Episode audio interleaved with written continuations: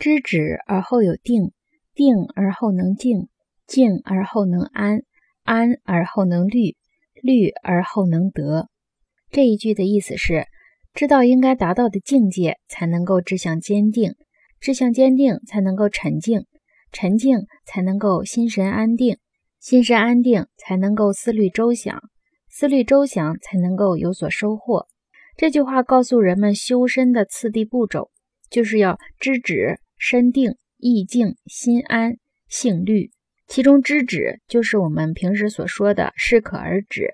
在适当的时间、适当的地点停住脚步，这样才能够对眼前的形势和以后要走的路有一个清晰的认识。人生有了定向、明确的方向，意志自然坚定，宁静致远，淡泊明志。